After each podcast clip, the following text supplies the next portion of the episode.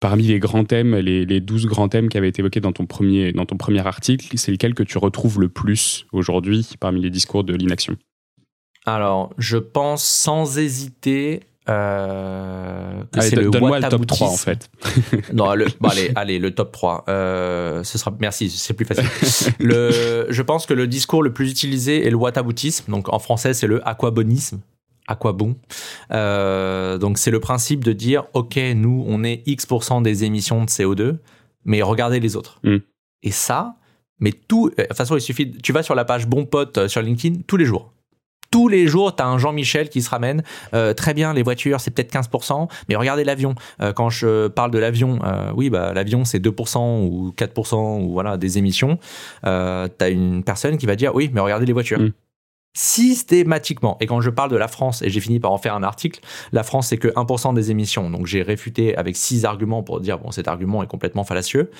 Parce que quand tu dis que la France, c'est 1% des émissions, et c'est ce que fait d'ailleurs la droite et l'extrême droite en France, ils n'arrêtent pas de répéter ça, c'est leur grand jeu. Ils pointent du doigt les Chinois, les Indiens, les Africains. Mm.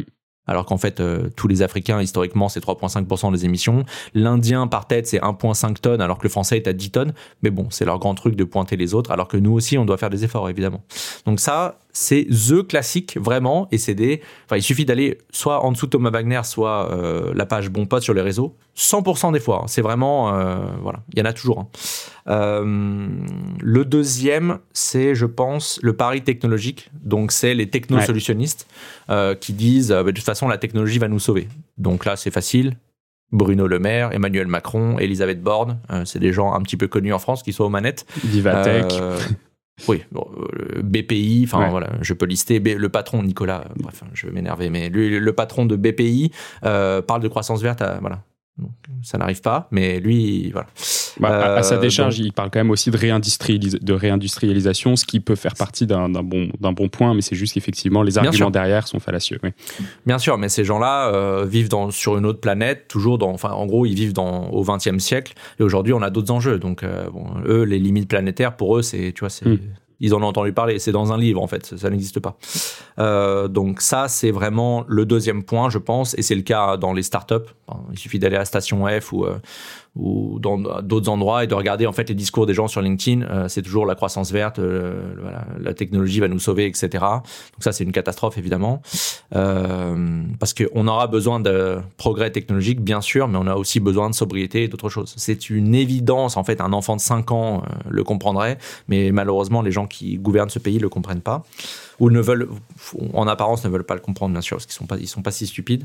Et je pense que le troisième, euh, troisième discours d'une action climatique le plus fréquent est la redirection de la responsabilité. Mm.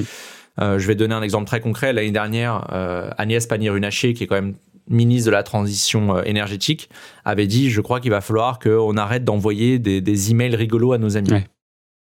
Bon, s'en souvient bien. c'est son programme pour arrêter le changement climatique. Et donc, en fait, ça, c'est typique de dire, au lieu qu'on ait des changements structurels que l'État doit amener et que les entreprises doivent, amener, euh, amener, pardon, euh, on redirige la responsabilité vers les individus et on dit c'est à vous de faire des efforts. Mm. Et là, en l'occurrence, c'est les petits gestes. Donc, c'est une redirection vers les petits gestes.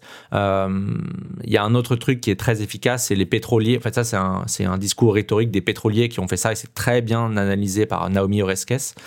Euh, qui a écrit Les Marchands de doute. Et en fait, c'est vraiment, c'est très très connu. Hein, ça fait Et les cigarettiers ont fait ça. En fait, les fumeurs, c'est de votre faute, mais c'est surtout pas nous qui produisons la cigarette qui avons semé le doute à dire non, il y a pas de, il a pas de problème, euh, c'est bon pour la santé de, de fumer. Euh, c'est pas nous les responsables. C'est toi qui es en train de fumer. Donc les pétroliers font ça, et toutes les personnes sur les réseaux qui défendent, de toute façon, c'est pas total le responsable, c'est celui qui va à la pompe, etc.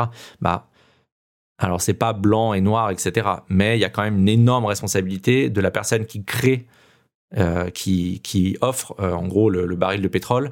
Et d'ailleurs maintenant, Total, euh, jusqu'au scope 3, donc la vente des produits finis, doit prendre la responsabilité chez lui. Donc comptablement, en Europe en tout cas. Donc ça veut dire que la responsabilité et les émissions sont pour Total et sont pas pour. D'accord. ça veut dire un conducteur routier, si s'il conduit son camion, il n'est pas responsable des émissions de son camion c'est Total qui a fourni ça le pétrole. Ça va être pris comptablement, mais après, bon, c'est la responsabilité, donc c'est évidemment, on peut apporter plus de nuances, mais Est-ce que le chauffeur routier, là, l'important pour moi, en tout cas selon moi, euh, on pourrait reparler de, responsabilité différemment si cette personne-là, elle avait le choix? Mm. Typiquement, je vais me donner un exemple moi, parce que moi, j'ai le choix à Paris de prendre euh, vélo, métro, voiture, taxi, les quatre. Euh, j'ai le choix. Et à partir du moment où tu as le choix, là, on pourrait parler d'une autre responsabilité. Mais quand tu n'as pas le choix, bah, ça devrait mm. être typiquement les pouvoirs publics. Tant que vous n'avez, vous n'offrez pas le choix, c'est vous le responsable en gros à peu près, dans les grandes lignes. J'aime bien nuancer et dire que la responsabilité est partagée, mais la responsabilité, elle est quand même beaucoup plus pour Total. Hmm. Parce qu'ils ont des milliards et qui peuvent changer euh, structurellement les choses.